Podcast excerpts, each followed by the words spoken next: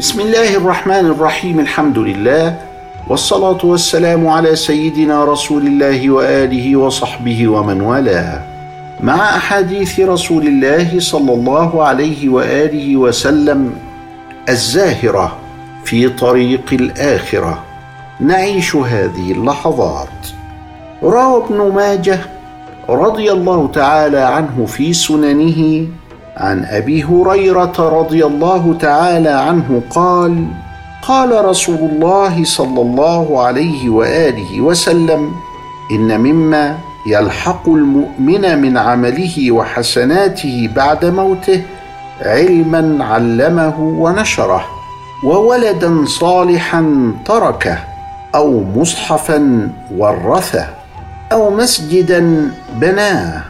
أو بيتا لابن السبيل بناه أو نهرا أجراه أو صدقة أخرجها من ماله في صحته وحياته تلحقه من بعد موته. ولقد عد العلماء كثيرا مما هو من الباقيات الصالحات بعد الموت وأكثر منها من حديث رسول الله صلى الله عليه وسلم حتى زادت عن العشرة. وكل هذه الأعمال هي أعمال نافعة موقوفة لله تعالى يبقى نفعها بعد الموت. وكذلك في قوله في رواية أو ولد صالح يدعو له فيها أن الأبناء يجوز لهم أن يفعلوا الخير كل الخير من صدقة ومن حج ومن عمرة ومن صلاة ثم يدعون الله سبحانه وتعالى أن يمنح أباهم أو أمهم أو من كان عزيزا لديهم مثل ثواب ما يعطيهم من الأجر.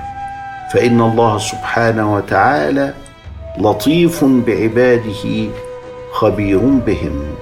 قال تعالى وافعلوا الخير لعلكم تفلحون.